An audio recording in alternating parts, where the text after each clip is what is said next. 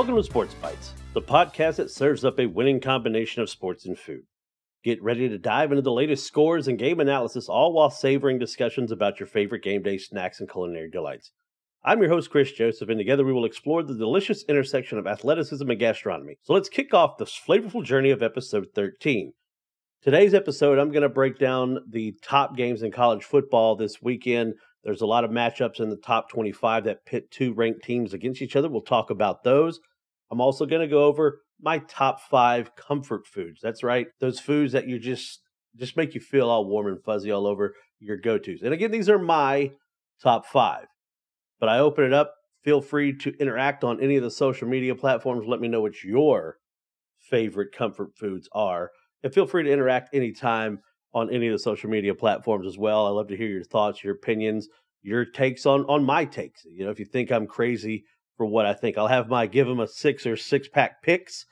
And for those that know, my uh, sixer call was what I used to use as my touchdown call when I was doing play by play back in the day. So speaking of that, I have spoke to Jordan Evans, young man who played at Norman North, uh, played for the University of Oklahoma, played for the Bengals and he has said he would uh, would be more than happy to come on the podcast. So I'm gonna get him to come on. I've got it set up for Matt Skalicki, who works for USA Today, to come on, and also uh, former student great PJ Mills, guy I used to work with.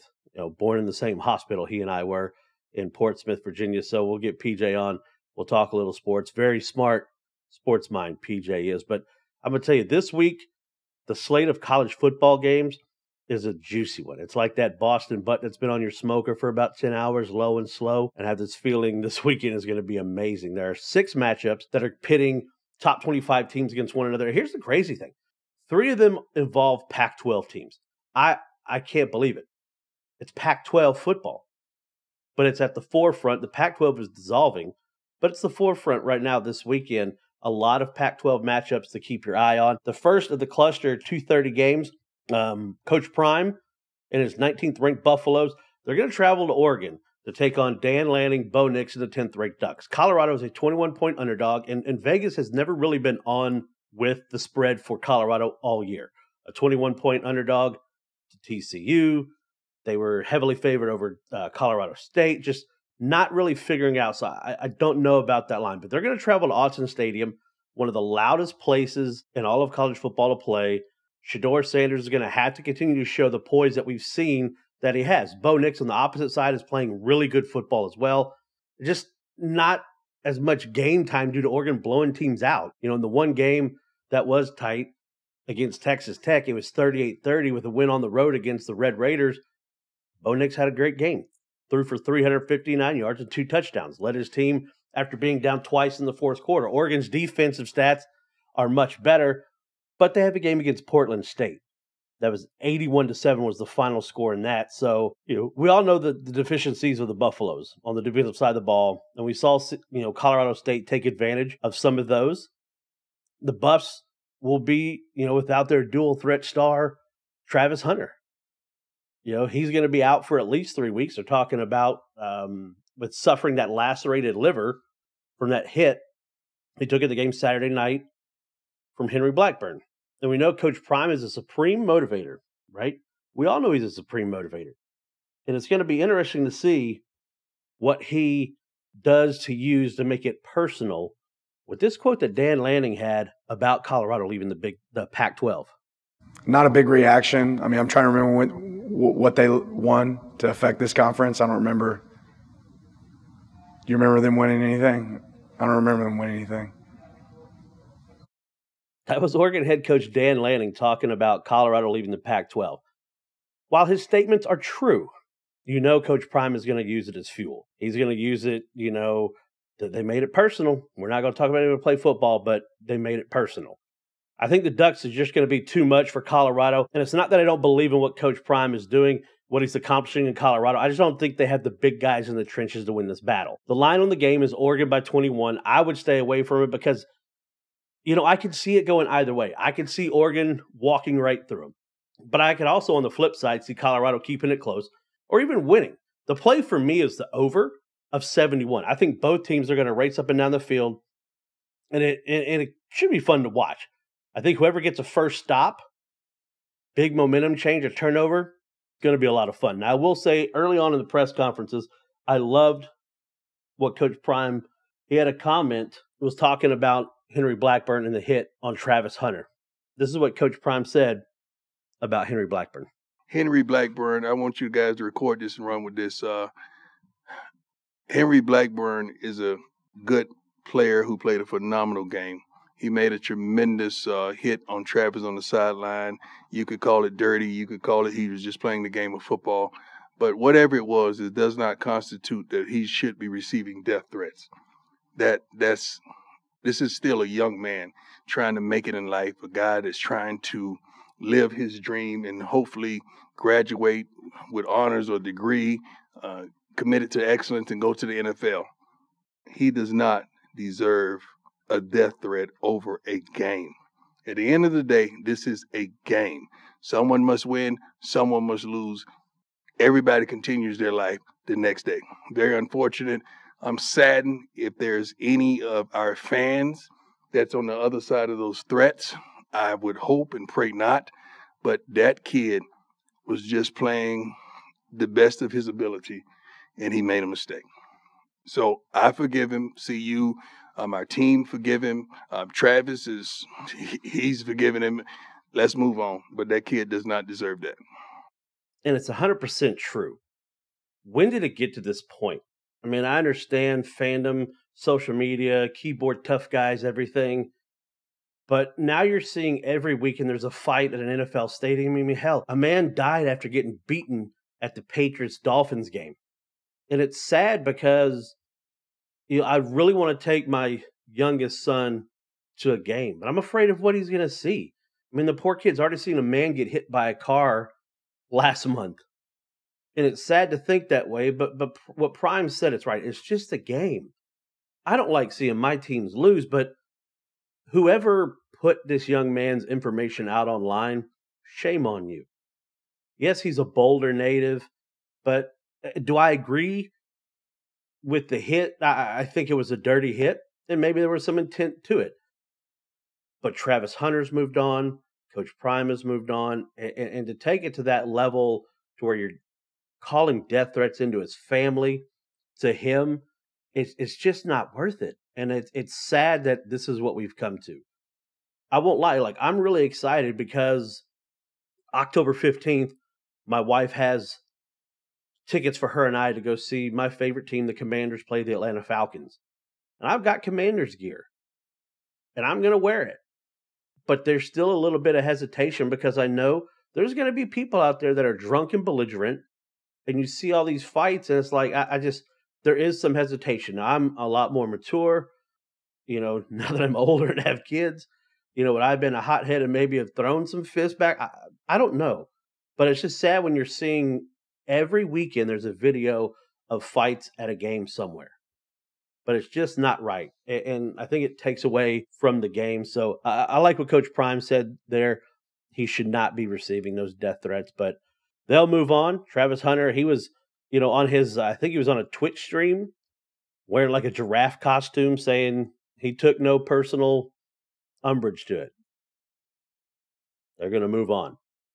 Number 22, UCLA, they're going to head to Salt Lake City to take on the number 11 Utah Utes. We still don't know if Cam Rising is going to take the field. We won't know that more than likely until right before kickoff. Now, if the loudspeakers start blaring, I see a Bad Moon Rising in Rice Eccles Stadium, it's a good sign that Cam Rising will make his season debut. The Utah offense has really kind of struggled without Cam under center, only averaging 357 yards of total offense. And if Rising can't go, it looks like Nate Johnson will get the call. Again, now Johnson brings speed and mobility, but not quite as a polished passer as Cam is. And Coach Whittingham's team love to be physical. So if they can establish the run and put the Bruins defense into missing their assignments, you know, with like the RPO plays, I think that's going to be more beneficial for Utah. They got to keep contained and it could lead to some big plays for the Utes. On the other side, the Bruins are being led by Detroit, Michigan freshman Dante Moore. Now, this kid's come in and he's taken over for the day one starter Ethan Garbers. You know, his unknown could be an advantage for Chip Kelly and the Bruins. Both defenses have played pretty good against their early season foes, with both averaging giving up less than 300 total yards on 69.7 for UCLA and 65 yards rushing for the Utes. So They're very good against the run. I think this game is going to challenge it for the UCLA Bruins with the type of ground game that the Utes have. Uh, you know, right now, I think the line, if I saw it, Utah favored by four and a half with the over 51, I like the Utes at home, and I would take I would take the Utes minus the points to cover and the over of 51. The last game in that 230 slot, it's a big one here. You know, I, I live in Birmingham. We've talked about it on episodes. I had Damian Mitchell on. We talked about Alabama and their situation. A lot of anxiety here in Alabama as number 15 Ole Miss heads into Tuscaloosa to take on a struggling number 13 Alabama. Ole Miss has their quarterback situation under control. Jackson Dart. Dart's played well, so well he's buried Spencer Sanders on the on on the bench. You know, and Spencer left Oklahoma State, which they're struggling mightily right now after a 33 to 7 loss to South Alabama. Nick Saban came out earlier this week, said Jalen Milroe will be the starter for the Tide. And I feel Jalen gives them the best chance to be successful. But I know, I know Pete Golding is licking his chops as a DC right now to send waves of pressure after Milroe. And if I was Pete Golding, you heard all the comments from Alabama fans. Now you're sitting here as the DC for Ole Miss. I'm attacking the six foot seven freshman Kadyn Proctor at left tackle. You've seen his deficiencies and I, I'm I'm putting all the pressure on him. He's shown problems in maintaining blocks in pass pro and the run game. So if I'm Pete Golding, I, I attack that side. Now again, you have to play assignment football and contain Milroe because he can't hurt you with his legs. But I think you just wear that left side out. Maybe they'll roll the pocket out for him, but they need some more step up from the outside. For Ole Miss, I love the sophomore Quinshon Judkins. You know, Dart poses a problem for any defense and what they can do with their legs. You know, Dart's a solid passer. Look for Tre Harris at wide receiver. The freshman has five touchdowns on eight catches. Five?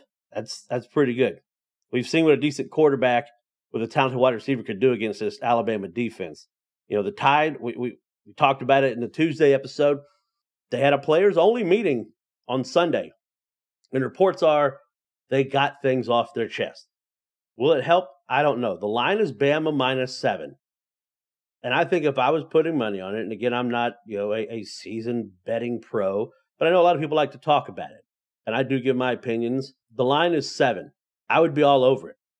I would probably pick Ole Miss straight up, but I'll take the plus seven. The over is 55 and a half. I'd probably go um, with the under. I just don't know if Alabama can score enough.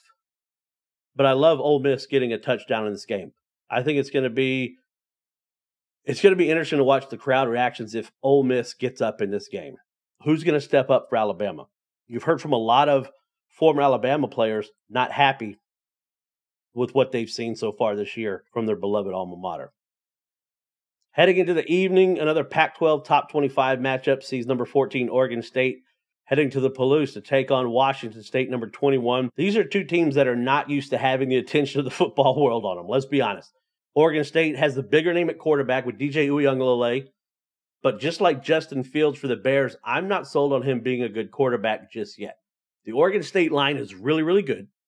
And I think that they give DJ time to make better throws. But if anyone can get pressure on him, I think he has trouble. Uiagalelei has six touchdowns, two picks on the year. The solid offensive line helps Damien Martinez, the Lewisville, Texas native. He's been the leader on the ground with 40 carries, 351 yards. That's an 8.8 per carry clip. And I know any team would love to have a running back with an eight yard average. And as good as the Beavers have been on the ground, they're just as good at, at stopping the run. They've only given up 57 yards per game so far on this young season. Now, I feel Washington State, I think the Cougars have seen better opposition. And to me, it feels they may be the better team, but Oregon State getting the bump from how they finished last year with the win over Florida in the Las Vegas Bowl. Washington State has already beat the likes of Colorado State, Wisconsin. Oregon State's best win was probably last week against San Diego State. So I, I just think better competition. I think they'll be ready. It's at home. Washington State, their air raid attack led by Cameron Ward, completing 72% of his passes, 986 yards through the air with nine touchdowns, and again, zero interceptions. When you play turnover free ball, you're going to win a lot of games. Lincoln Victor, the five foot nine Maui senior, is Ward's favorite target. Already has 24 catches on the year. Kind of a short guy. You know, a lot of that, the, the screens, get him the ball, see what he could do with the football in space. Now, statistically, the defense for Washington State has given up more yards against, I think. But what I think, though, it's the talent. We saw what Colorado State could do, some of their talent at receiver, at tight end. And again, I think it's just better than what Oregon State's faced. The line is Oregon State minus three with an over of 56 and a half. I would take Washington State at home getting the points. I love it. I'd probably take them straight up, but I'm just not sold on DJ Uiagalelei. But I would take the over as well. I think they're going to score some points. Going to score some points. One of the big games, one of the big, big games, a top 10 matchup. Number six, Ohio State heads to South Bend to take on the Fighting Irish, ranked number nine. The names, the tradition, the history. It's a huge matchup in the world of college football. I like the Irish, and the reason why, again, when I talk about is just solid quarterback play, which I think is such a big determining factor, not only in the NFL, but in college football as well. Sam Hartman, the ACC's all time leading touchdown thrower, he's come to Notre Dame, and he is taking the role of leader in full command of this offense, and he's running with it.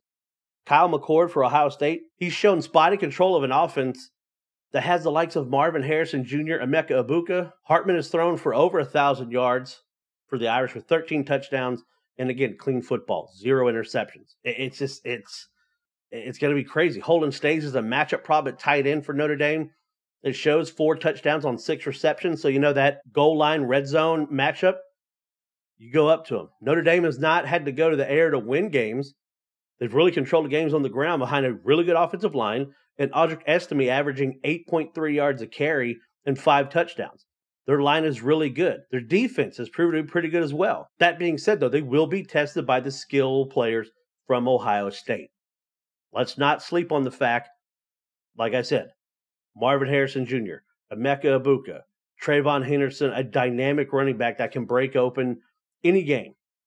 But this is a big game for Ryan Day because another big game fail for the Buckeyes. And I think that ratchets up that heat on his hot seat heading into that Michigan game. If Michigan continues to do what they're doing, you head to the big game, Ohio State versus Michigan, you lose again. They they don't play up there in Ohio. Uh, I'm not what I'm not calling for coaches' jobs. I've never liked been that you need to fire him. But if they lose this game, that's another big game fail for Ryan Day. Could that be the end of him at Ohio State? The line is Ohio State by three, so they're favored on the road with an over of 56. I love Notre Dame getting points at home. I love it. I just, I think what Sam Hartman brings, I, I love the game. I, am not an Irish fan. I'm not an Ohio State fan. I just love what Sam Hartman's bringing. And I, right now, I put more faith in what Sam Hartman's doing than Kyle McCord. On the road, if things get a little testy, a little tough, I think Hartman will be play better in a close game than McCord would. Notre Dame getting three points at home, I'm all over it.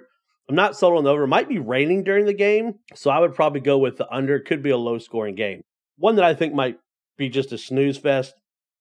Iowa heads to Happy Valley to take on number seven Penn State. The Nittany Lions, you know, they're going to do the whiteout game, so it's going to be, you know, they're going to be really hyped up for it. Iowa has former Michigan quarterback Cade McNamara, but still not a great offense. They barely beat Iowa State. That's a team that lost to Ohio. McNamara, his touchdown to interception ratio has got four touchdowns, three interceptions. And in comparison, Drew Allar for Penn State, four touchdowns, zero picks. Penn State, they rely on a two headed threat of Nicholas Singleton and Kaytron Allen on the running, seven touchdowns on the ground this year. The crowd's going to be a big part at Beaver Stadium. They always will be, especially on whiteout games. Now, a crazy line Penn State by 15 and over a 40.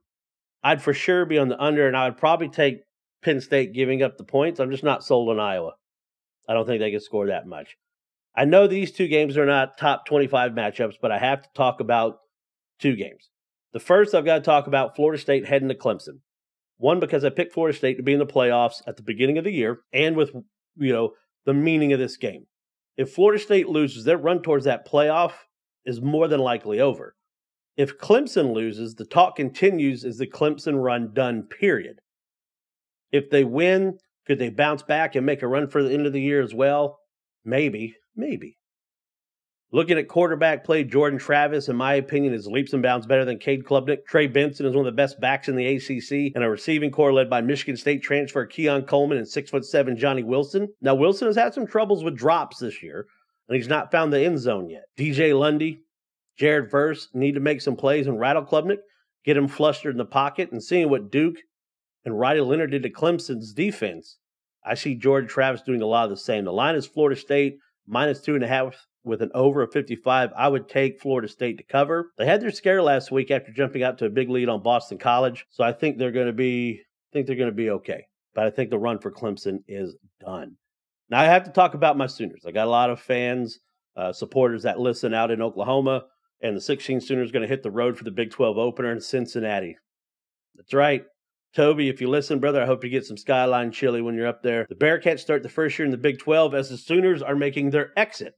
Now, Cincinnati lost last week to Miami of Ohio and Emory Jones, the former Arizona State quarterback, the former Florida quarterback. in his sixth year, has just never been able to put it all together.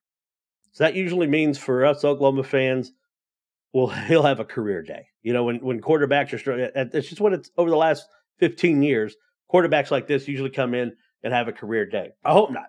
I feel the Sooners defense is much better. It will be interesting to see how they handle Jones. Now, Dillon Gabriel's having a great start to his final year, completing 82.5% of his passes. He's thrown for over 900 yards, 11 touchdowns, just one interception. The running back room is really full, and I start to worry about if anybody's going to bounce out when the transfer portal opens up. Tyree Walker, Jovantae Barnes, Marcus Major, Dylan Smothers, Gavin Sawchuk. I think the ground game's in good hands. The defense has made adjustments led by Danny Stutsman, who backed up a National Defensive Player of the Week with a pick six last week against Tulsa.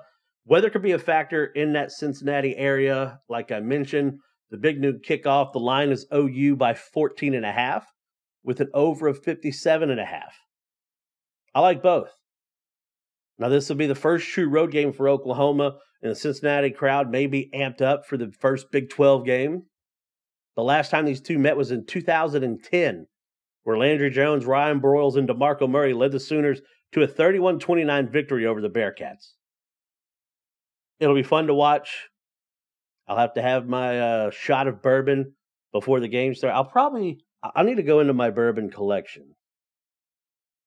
But I'll probably, I'll probably go with the Wild Turkey Rare Breed, which is just a great kind of everyday pour.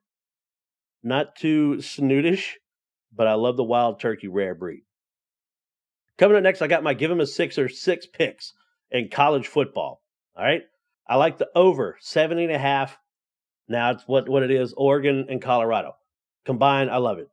Utah minus four and a half over uh, um, UCLA. I'm all over that. Ole Miss plus seven at Bama. Give it to me. Washington State plus three over Oregon State. I'm all over it. Notre Dame plus three over Ohio State. Yes, I'm here. The under in the Penn State game, under 40. That's what I'm taking.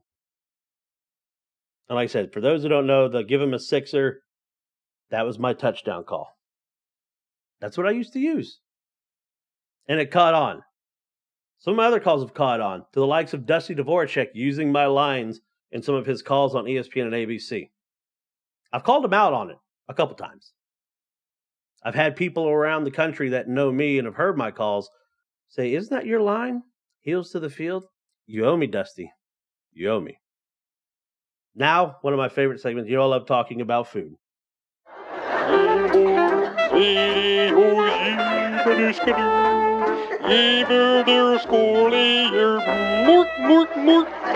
Uh, I'm going to talk about my top five comfort foods. That's right. It's getting ready to be fall. What are your top five comfort foods? Okay. Things that make you feel good. Now, this is just me. You can comment on any social media platform. Let me know what your comfort foods are, and and I'll respond. We can rank them. We can have a fan poll. But my top five comfort foods: number five, a grilled cheese sandwich. You just can't get any better than a grilled cheese sandwich. I'm one I still use butter. I know there's people out there that use mayonnaise on their bread to grill it. I, I've never tried it. I'll stick with the butter. Number four for me, homemade biscuits and gravy. I did this the other day for the kids. Me and my wife, you know, I, I you know, made some sausage, kept the grease in the pan, the flour, the milk, homemade, pepper. Oh, it's amazing. Biscuits and gravy for me. I love it. That's a, a big comfort food for me. I'm 47. my number three, okay, and being the age that I am and the era I grew up in, and those of you may remember, Number three comfort food for me the hamburger helper with some plain white bread. I loved hamburger helper with a couple pieces of Wonder Bread. And it just it hit. It just slapped different. Like sometimes, you know, the hamburger mac, amazing. But number three, hamburger helper with a slice of white bread. Number two for me, spaghetti and meatballs. It's just it's nostalgia. It's home. I love making meatballs here. I'll make them by hand. I'll roll them. Get a good mixture of pork, ground beef, seasonings. I'll roll them, put them in the refrigerator for a little bit, into the oven, then let them simmer in the sauce. You got to salt the water. Make sure it tastes like the ocean. It's very good. Spaghetti meatballs, my number two. And my number one comfort food, yes, my number one comfort food that I love meatloaf and mashed potatoes. God, you just can't get better than meatloaf and mashed potatoes. That's my number one comfort food. I know there's no soups on there, uh, and I love soup. I don't have anything against soup, chilies, but for me, those are my top five comfort foods. Number five, grilled cheese. Number four, biscuits and gravy. Number three, hamburger helper with a slice of Wonder Bread. Number two, spaghetti and meatballs. Number one, meatloaf with mashed potatoes. All right, guys, that's going to wrap up this episode. Now, some news I have for you. I'm going to start breaking these up. I'm going to do a college and an NFL segment. So that way I don't have to rush everything and I can break down both the college and the NFL games. I'm going to release the college one on Thursday and the NFL one on Friday. It'll give more time to really digest and, and you know not feel like I have to rush everything through. Give you a little heads up, and I think it's going to be great with the interviews coming up again. Jordan Evans, former Sooner, former Bengal, talk to him. Also, Matt Skalicki from USA Today. We're going to get him on, get his opinions, and a good friend of mine, PJ Mills, will have him on as well. If there's anybody else you'd like me to get on, again, interact with social medias. Let us know if there's a guest you'd like me to try to get on. So, so again, thank you for tuning in to another delicious episode of Sports Bites, where we dished out the perfect blend of sports and food for your ears. I hope you savored the flavor of our discussions and found them as satisfying as your team winning on the field. If you're hungry for more, don't forget to subscribe, rate, and review the podcast on your favorite podcast platform. Stay connected with us on social media for the latest updates, mouthwatering recipes, and sports insight that hits spot. Until next time, remember to keep your appetite for sports and food alive, and may your game day snacks always be on point. Good day, everyone, and remember to always positively move forward.